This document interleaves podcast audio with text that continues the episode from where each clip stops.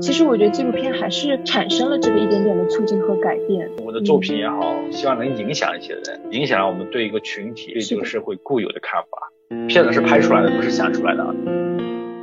看多了就想拍嘛，拍的话拍什么？就拍最触动我的，那就拍我身边的人或什么。这个行业可能没法给你带来太多的经济收益，可能也要去权衡现实理想。你了解大部分的智力障碍者和精神障碍者？玻璃惹你了吗？没有，不叫你刘思博，叫你什么呀？帅哥。柠檬茶会有的，蘑菇山茶会有的，牛血粥会有的。此段音频来自蒋能杰导演纪录片《一切都会有的》。欢迎来到 All To All， 和你一起触达真实。我是主播 Sunny。大家好，我是张劳动。第一期节目，我们邀请到了去年在互联网上大火的网盘导演蒋能杰，来谈一谈他的新片创作以及背后的故事。大家好，我叫蒋能杰，湖南人，现在常驻广州，是拍纪录片的。今天我们主要聊的话分为两个部分，一个就是关于你的这个新片，关于这个心智障碍群体的，还有另一个就是跟蒋导的创作话题比较相关的，就是关于这个网盘导演的话题，还有是一些你的这个创作模式的一些话题。蒋导，你用这个2年的时间，在这个一家北京的公益机构追踪了心智障碍者的生活。因为我拍片子有一个，就是我先认可这个人，我觉得这个人靠谱，我再去跟他合作做事情。正好他是做心智障碍领域服务的，而且我聊到他们机构很多我是特别认可的，比如他们机构对心智障碍者特别尊重他们，特别尊重人，这是我比较认可的。当然这也是我片子的一个创作方向啊，片子其实核心就讲人权，哪怕是心智障碍者一样享有人权，包括必须选择的权利。整部片子这拍下来大概的素材量是多少？包括你在这跟拍过程中前期啊，还有是一些沟通啊，这方面能不能跟我们也聊一下？片子我们是18年底我们就签了合同，公益机构提供不了太多钱啊，用一点点启动资金，当然他会协助我们拍摄，包括我和我摄影师在机构里面吃住，他们是解决的，也跟他们这些人同吃同住嘛。我们中间有2个摄影师，早期我再来跟进，后面我有拍了一部分，中间大部分是我们摄影师拍的，还有就是我们也让我们机构的工作人员也拍了一点，我给他一台 DV 高清的 DV，还有就是我们也鼓励他们，如果他们自己用手机也拍，当然大部分是我们自己拍的，素材偏比将近300:1吧，就大概这个比例。你后来剪辑花的时间会很多吗？这个片子剪得很痛苦，其实我从疫情期间就开始剪了，2020年1月1月份就开始剪辑，到整一年差不多刚好一周年，就剪这个片子。当然中间我是陆续在剪啊，其实我们出来大概有10几稿吧，反复修改。最开始我们创作是锁定了4个人物，这中间我们就砍掉了一个人物，只有3个人物。到最后成片的时候我又砍掉了一个，就只变成2个人物了。因为当时我还舍不得砍，当时我们另外一个姐姐是就是成片定稿的时候，我们请了一个比较好的朋友叫姚祖彪，他也拍纪录片的，他拍了一个片子叫《贴坑》，还挺有名的。对，当时在我们那个凹凸镜也放过。就是他跟我分析，他一看，哎，我觉得特别好。所以我们有时拍片子还是要第三方介入啊，就后期他的可能视角更理性一点，像我们就比较感性，舍不得解。所以就把再一个，如果不砍掉这个人物，这个片子可能100多分钟。砍掉这个人物，80几分钟，而且我觉得故事更精彩。对，因为我当时看的时候，我觉得就是这个主人公这一块，这刘浩和刘思博2个人的特点就非常的明显，而且非常的可爱。怎么选到这2位主人公？刚刚你已经稍微回答了一部分，其实还是有4位在里边的。就是选择人物的话，我们是跟那个合作机构，我们跟他们讲说，你们要推荐有不同类型的，你不能全部推荐同一个类型的。第二个，你要照顾一下男女平等，你不能全部推荐男的，全部推荐女的，这也不合适。还有一个就是觉得一定要能愿意出镜的，要授权我们使用这个肖像权去大规模的去传播的。里面具体的故事，我们是一个是我自己去观察，另外一个我根据我们一些摄影师拍回来的素材，还有就是根据跟摄影师沟通，根据他的反馈。你往哪个人物拍，往哪方面拍，就好像这个片子最开始有2个方向拍，比如拍自主生活，还有拍自主就业。最后我们觉得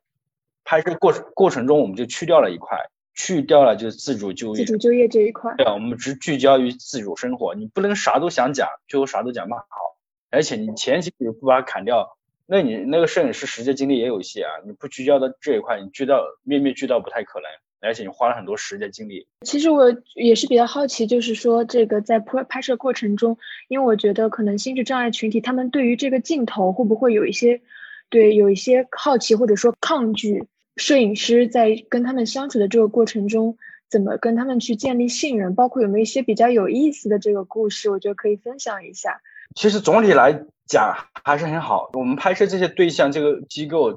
他们对我们是特别信任的，他们在我们镜头前面不会去伪装，也不会去刻意的去表演，也不会，其实他们很真诚也很坦诚。还有一个就是可能我们也很尊重他们，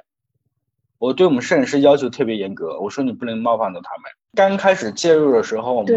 我们就好像是他们一个同事一个伙伴，这些介绍我们认识，再去跟他们相处，跟他们做朋友。后面我们才慢慢拿起机器跟他讲我们要拍你哦，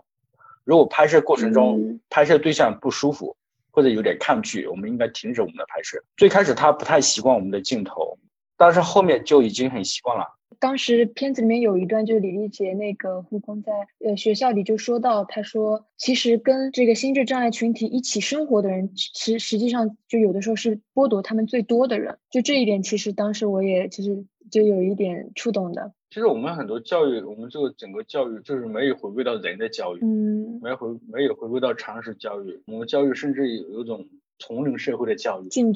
争，他们看不起穷人或者弱势群体，所以我们现在其实我们很多问题还是出自于我们教育吧，急功近利，包括这些心智障碍群体，其实他们父母应该也好好去教育，包括好多其实像那个浩哥，他就活得可能就没那么焦虑，他父母就是特别有耐心，像思博他父母有点焦虑，当然你这种焦虑你会传递给孩子，能看出来。就全力给孩子，让孩子教育，因为父母焦虑的话，你说孩子不焦虑吗？对啊，很多问题就是来自于家庭，来自于父母，来自于就陪伴他最久。是的。我其实这个片子我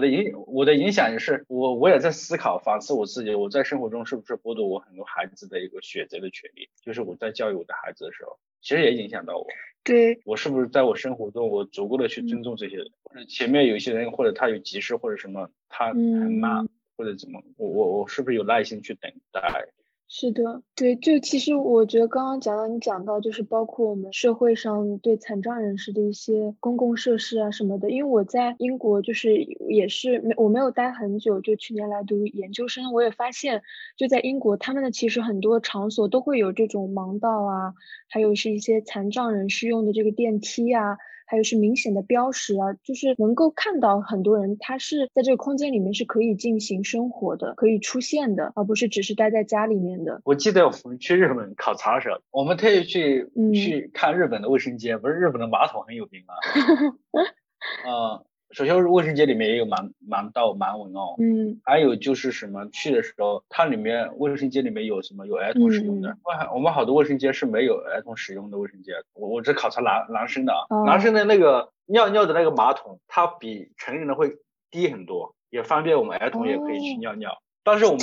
真的是对他们都有，我们不是所有，我们可能很多卫生间没有照顾到人，他男生尿尿不个子比较矮嘛，他站着尿尿嘛，他有马桶是比较矮的。当然我们有考察团有女生，他们去到女生的卫生间，他说里面有照顾的孕妇和带有婴儿的。对，就是一个孕妇的专用间，它会有一个平板可以展开来，然后你可以在上面帮她换尿布啊，就一个还是空间也特别，对，空间也还会大一点。对，你可以把小孩放在那里，你可以去上厕所，不用抱着上厕所。对，是的。对，所以他们这是女生考察他们那个我们这相关的设施，其实我们有些城市其实也有，像我们的现在地铁上面其实很多方面做的也很好，但是我们也没充分利用，或者其实这也是一个文明的标志哦。文明的标志并不是我们要强者有多强，富裕的人有多富裕，有多奢华，但是我们有没有文明的标志是我们怎样去照顾我们的弱势群体，我们的底层人士，哪怕他底层人士也有享有最基本的人权，享有最基本的什么教育权啊，生存的权利。嗯，是的，这个片子你是在春节之前放出来的，现在过完春节也一阵子了，就你觉得这个过程中得到反响怎么样？就后面有一些收到的一些关注啊，或者是观众的一些反馈，感觉现在看起来怎么样？我为什么这么急着把片子给放出来？因为我每年有自己计划的，我20年有20年的计划，我这个片子要做出来，要把它推出来。因为我2021年有我新的计划和工作，我这种片子又没有什么太大宣发费用，又没有太多人手去忙这个事情，那我就只能自己去公开，自己去推，自己推出去以后能有什么反响？其实不是我最重点要做的事情，我重点要做的事情是要拍下一部片子，去创作。对，所以我这个片子放出来以后，可能我就鼓励大家去传播，特别是相关领域的啊，心智障碍领域的，或者残联部门啊，包括我们政府相关部门啊，福利院啊什么，其实我希望影响到他，包括希望影响民众。我们当我们生活中面对这个群体的时候，我们能不能有更多的同理心，能更包容？所以这是我们的一个愿望。这个片子传播出去，还是有一部分观众他还是看完会来给我票钱。我们一直倡导付费尊重劳动成果，一般是9块钱啊、学生的话还可以半价4块5，也有好多看了不给钱，我也没有、这个东西，我们反正人家要我们都给，所以包括凹凸镜好像也发了，所以特别感谢这种公益题材，只有去传播才能影响更多的人，要不我放在抽屉里面也没价值啊，也产生不了价值啊，也影响不了人啊，只有这样才会延续它的生命力，所以那就放出来呗。我觉得蒋导可以先是不是简单介绍一下自己的这个之前的创作历程。早期的影片其实都是留守儿童啊，还有抗战老兵这个系列，能不能讲讲就是你是怎么踏上这个纪录片创作之路的？我中学时候是喜欢文学，就喜欢看书、看了很多书啊，就是文学作品，包括80、90年代写的伤痕文学啊，当年下放知青，我很羡慕那个年代，就是特别繁荣，百花齐放。当然这些作品其实也很影响到我。我们上高中的时候特别喜欢，我还去写东西去投稿，经常遭遇退稿嘛。其实这文笔也很烂，喜欢看和写还是两码事啊。所以当然这种影响就影响到我大学，我大学就很疯狂喜欢电影。其实发现文学跟电影的魅力啊，他们之间是有关联的。比如80、90年代很多影视作品就改编于文学作品，它是母体，比如莫言的《红高粱》啊，余华的《活着》啊，古华的《芙蓉镇》啊。包括谢晋的好多作品也是，张艺谋早期作品更是啊，什么妻妾成群啊，菊豆啊那个。所以其实这些作品我就看过，以前看过他书，后来再看他影视作品，就特别喜欢影像。我大学学的是工业设计，但是我很明确我以后我干的不会干这个。当然我也不好意思跟我同学讲，我毕业以后我想当导演，我想拍电影，想拍纪录片，我怕他们笑话我。当然我关系比较好的人，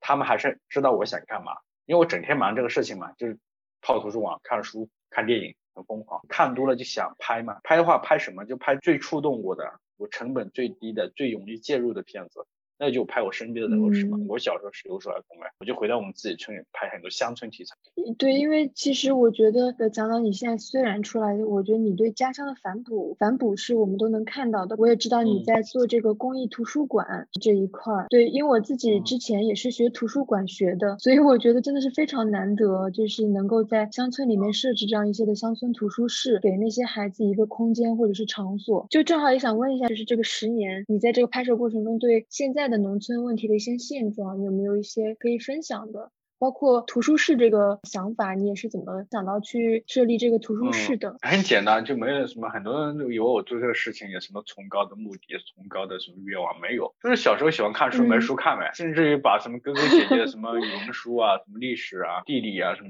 当课外读物来读。我后来我的关于乡村题材片子就带来很多资源，有些人往我们村里寄书，那我就后来想想，最开始是直接给孩子们让他们相互交换看，到了后来我就想能不能做一个乡村图书馆，就去做了。而且我们把这个想法一讲，很多朋友会特别相信我，会给我捐钱，当时一下就筹了几千块钱，后来就接着做第二家。我们现在做4家，我们运营快5年。现在都是设置在你的乡村吗？就是设置在哪一块？没有，在周边，就是我们都是在我们县里面。第一家是在我们村里面嘛，就在我家1楼；第二家是在我们镇上，还有其他就在我们周边的乡镇，很多是我母校的门口。我们在当地注册就是书店嘛，我可以不收孩子们的费用啊，我们就在学校门口请一个图书管理来运营就可以。孩子们上学放学可以经过，可以方便他们借书看书。当然我们星期六星期天要开放，孩子们放假希望有个看书的地方。我们星期二星期四是闭馆的，所以现在我们运营4年多，现在有3000孩子办借书证。对啊，我们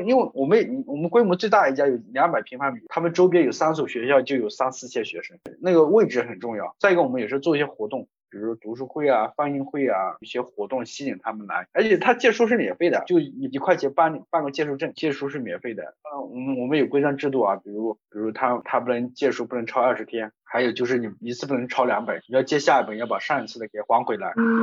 再一个我们管理员还是比较靠谱，我一年我的任务就是干嘛，我要去化缘，把这些运营费用、房租啊、图书管理员工资一年大概10几20万，我要把它找到。当然我也不想做太多，因为我是一拍片的，只是可能拍了反映很多社会问题，包括你讲乡村问题，我可能就老呈现问题提出问题，能不能力所能及去做点事情，减少我一些负罪感吧。就好像很多人动不动喜欢站在道德的高度问，哎，你这个问题怎么解决好？你问我怎么解决好？教育问题问教育部门，医疗问题可以问卫生部门。问我就是一个拍片的，我力所能及能做多少做多少。我要做更多事情，我就希望我强大自己，我挣更多钱，我就可以做更多的工作。要不我只能力所能及能做多少做多少。太实在了。因为我知道讲到你之前还有一部剧情片，就是《矮婆》，在5年前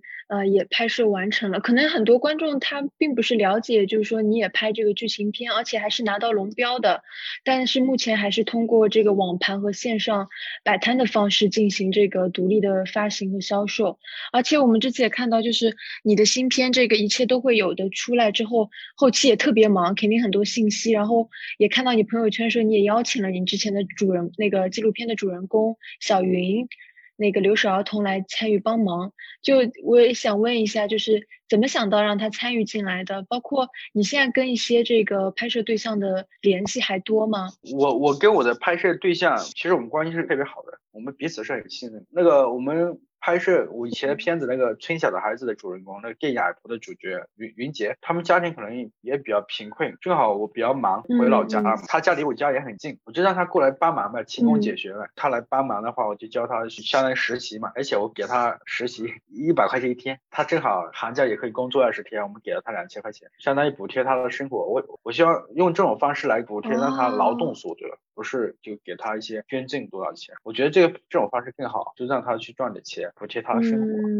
当然如果他生活比较上学真的比较困难，我身边还是有一些朋友会资助他。当然我不希望太多钱去帮助一个孩子，怕好心干坏事，所以我是希望这种形式去帮助到他们，所以让他去学一点东西。是你看那电影《矮婆》那个花了100多万，负债好几年了，4-5年负债几10万，每一年还一点，拍点商业视频挣点钱去，明年也还了几年，这压力很大。他觉得电影就应该自由的嘛。讲到我也很好奇，就是说你的纪录片因为一般就是比较镜头贴近人物的，就是你有没有想过用其他的一些创作方式，或者说不一样的美学的手法去拍摄，还是说你主要是追求这个真实，先是把这个情感和生活记录下来？其实我的片子这10年我觉得也没有太大突破大事，我也在想后面怎么去突破一下，因为美学也好，因为我现在都是那种老老实实讲故事的，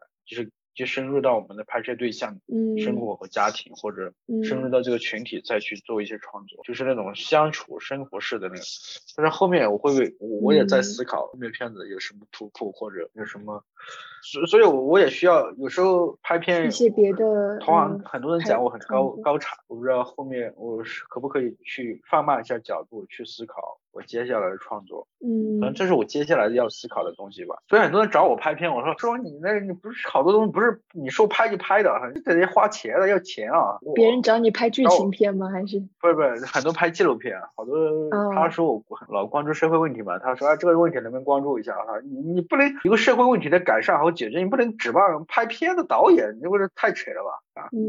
所以它更主要是一个记录。所以我说你不能，关键你在当今环境啊，你老拍这种东西你也没法活命啊。我还得要解决自己的生存，我能做的就是把我这些片子拍好，把它做完，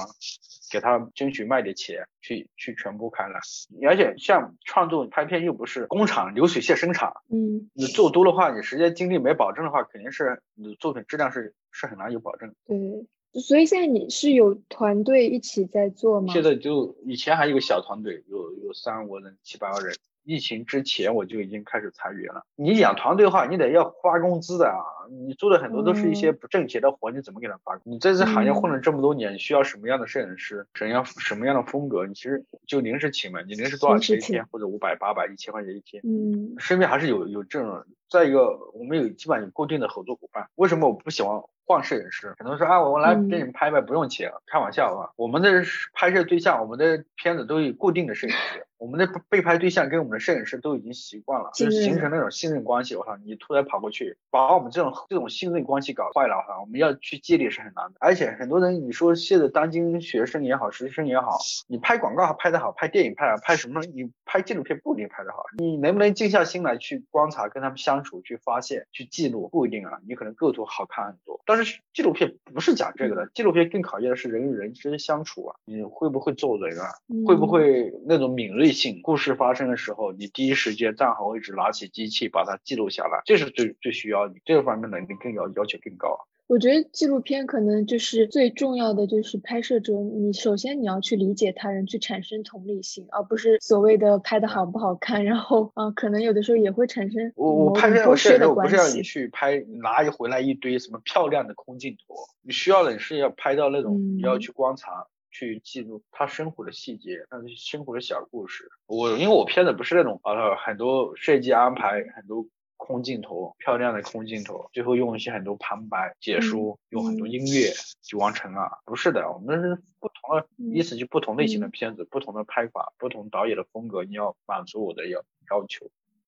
下面这一部分就可能是关于一个大的这个独立纪录片的生态，尤其是包括想谈一下去年突然火起来的这个网盘导演的现象。我们都知道，就是之前其实已经有一些独立导演，他们愿意把自己的片子早期的可能拿出来流传在网络上，因为审查的原因或者是其他的原因。我其实印象中你当时把那个你的片子很早就放在网上给大家看了，就当时发网盘资源的想法是怎么样的？而且到后期其实我们看到大家也说你是在豆瓣上蹲点给想看的人发资源，想问一下当时是怎么样这样一个想法？我分享资源偏远不是这两年分享，我之前也分享，因为你拍的是公益题材，是一个关注很大社会问题，你只有拍完以后，只有全部才会有价值，才会延续这个作品的生命，所以一般人问我要我都会给的。我们做独立影像的片子现在审查越来越严格，我们的片子是很难有渠道或者正常渠道跟大家见面的。我们以前还通过影展，我现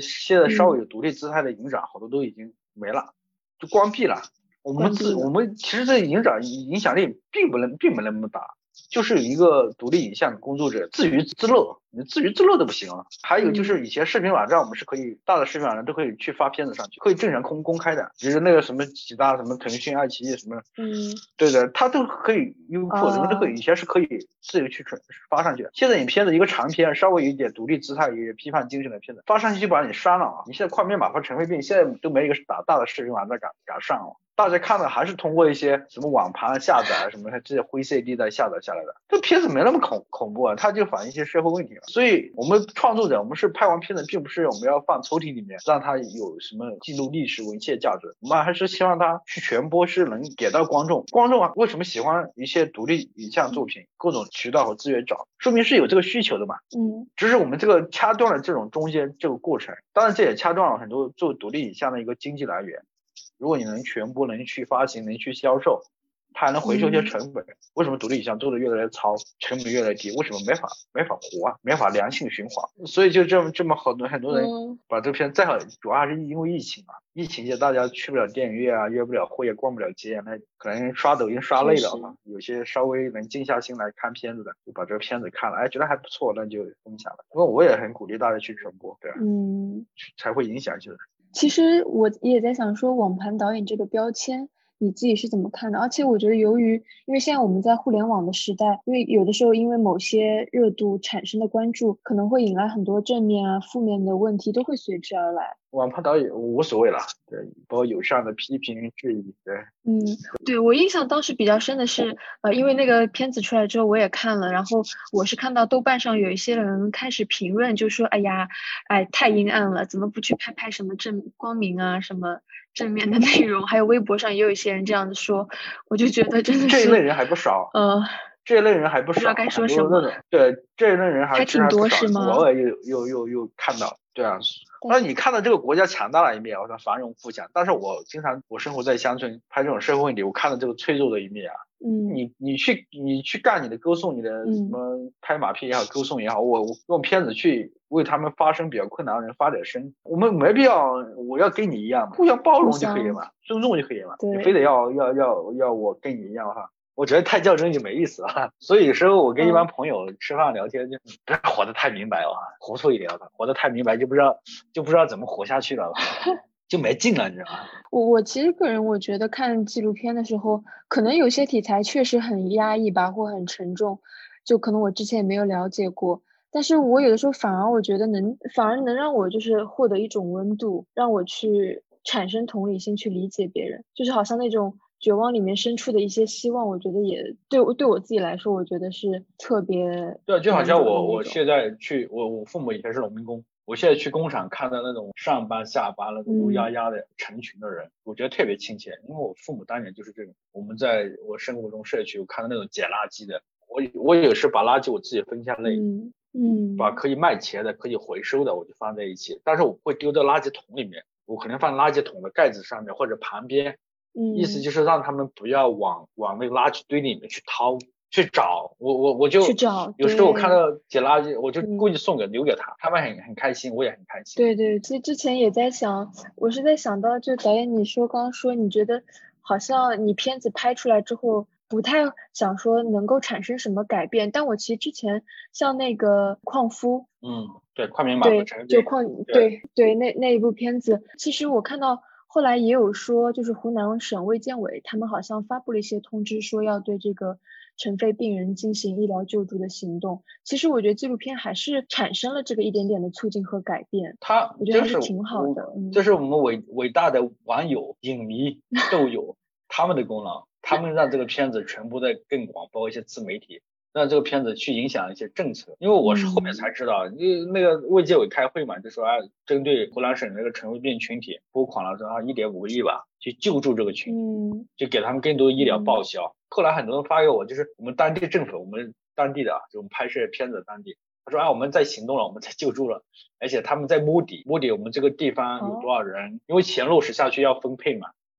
而且他有预算案，这个好像这 1.5 亿要怎么去分，大家报上去他们在摸底有多少尘肺病。所以我觉得纳税人钱就应该更好的去花在这上面啊。很多非法开采去得这个病的人还是比例相当少的，很多是开什么修高速公路啊、盖房子啊、什么基础设施啊，就是得了这个他们付出了健康甚至有生命的代价。我们应该纳税人钱应该更好去回馈给他们，不要因为这种尘肺因为因病致贫，让很多人去返贫，我们不是精准扶贫嘛？其实这是很好的，就是媒体是如果让他们讲点话、发点声，其实他对这个社会的运觉、健康发展，对于我们的让我们政府更高效，其实它是有推动作用的，就良性的互动。最近有没有什么新的创作计划可以讲一下，然后让大家期待一下？其他片子还在拍，就是比如我们在乡村还拍了两个，我们拍了十几年，这也11、12年的，就一个留守儿童的成长，就从09年拍到现在，可能有一个家庭我片子我要做出来，就攒了估计有将近1000个小时的素材吧，因为就见证一个孩子成长，他可能以前是留守儿童，后来又成为农民工了啊，他估计再拍一拍他就可以结婚，他的孩子会不会面临再次被留守，可能这个片子我可能要重点做一做吧，也在创作了一个片子。这个时间跨度确实挺长的，就感觉一生。对，就从09年到现在已经拍对12年了吧，所以这是比较有意思的片子。因为我们有时候我自己拍，有时候就在我们村里嘛，有时候我叫我摄影师去拍，攒了很多素材，特别有意思。就我就记录一个大时代变化里面家庭个人的一个成长嘛，所以它可能比较社会学、人类学去讲述时代变迁、生活的变化、乡村的一些变化。还有一个可能在酝酿一部剧情片，但是什么时候拍我也不知道。现在也有很多新的那个年轻创作者，他们也在就做纪录片，就有没有什么想和他们说的，或者是一些普通的观众？我不是，我可能是今年我本命年，我36，我是拍的比较早。你也很年轻。对，拍的比较早，就是也有作品。因为有作品后面路才好走，但是持续出作品的其实做独立影像的、独立纪录片的也比较少。年轻观众你就考虑清楚呗，这个行业可能没法给你带来太多的经济收益，当然可能你也要去权衡现实跟理想，光现实也不行，可能不开心，光理想也不行，没法去活。所以我像我也一样去一直在怎么去平衡它，就找到适合自己的一种方式，就能生活得下去，也能做点自己想做的片子，这需要自己思考的。你平衡好了，你才会是让你自己生活得更好。就好像你刚才聊的一个问题，改变这个社会，改变这个世界，我改变不了了，改变太难了。我也不想太多被改变自己，对，我也不想被这个社会、被这个世界改变太多。我只能我的作品也好，希望能影响一些人，影响我们对一个群体、对这个社会固有的看法。我们还有一群人生活得很艰难哦。年轻创作的片子是拍出来的，不是想出来的啊！多行动，多动手，多思考，多观察，对，一步一步来。要不然也太自私了哈！光为你的理想，家庭生活你不光，这不叫理想。可能有的时候拍纪录片会不会也成为一种比较疗愈的过程？就是在那个过程中去了解一些人，然后去抛开我们以前可能也对他们有的一些偏见、一些标签，然后重新认识他们是谁，重新认识我自己吧。然后也看到就是对，也重新认识自己。我拍片子可能就让我为什么我很感谢独立纪录片，包括很多独立影像工作者拍的作品去影响到我。我觉得发现原来我还可以用这种方式去表达自己啊，去发出自己的声音啊，而且我还让我有一点独立思考能力。让我有一点智慧，影响到我，包括我对社会啊，对当今教育啊，比如我拍心智障碍，去拍性少数啊，对这个群体呢，更好的去理解、了解他们。影片放到网上以后，除了得到一些好评以外，也有一些质疑。那我挑选其中几个比较有代表性的问题问一下导演，提示本问题不代表本电台观点。比如说就刚才你说你现在广州生活嘛，然后现在也是钱很难挣嘛，那这些问题就是会不会有网友认为就是说，哎，你因为这个片子放到网上去，观看量很高，然后很多打赏，你赚了很多钱？很多钱嘛，好像没有很多，至少让我去，当然也让我去把我以前欠的钱也还了一部分，就是让我以前拍片欠的钱已经还清了。为什么凭什么我不可以挣钱啊？我凭什么？我劳动所得啊，人家看完片子也是不应该的吧？所以为什么我凭什么我这个行业我要过得很苦逼啊？我凭什么我一定要为什么？没什么规定那个。我拍片投入的钱，估计别说在广州买房，我在深圳估计都能买房。我好多钱当然我都投入到拍片子里面了。那我10年也8年负债，那怎么算？所以这些人就是见不得人家好啊。他可能他对我个人有偏见，他可能觉得哎你老烦这个社会问题了，我也无所谓了。下一个质疑。就是你通过互联网网盘导演这种称呼啊，你实际上是蓄谋已久的，你联系了很多QL， 联系了很多大 V 帮你转发，然后造势，就是为了这个事情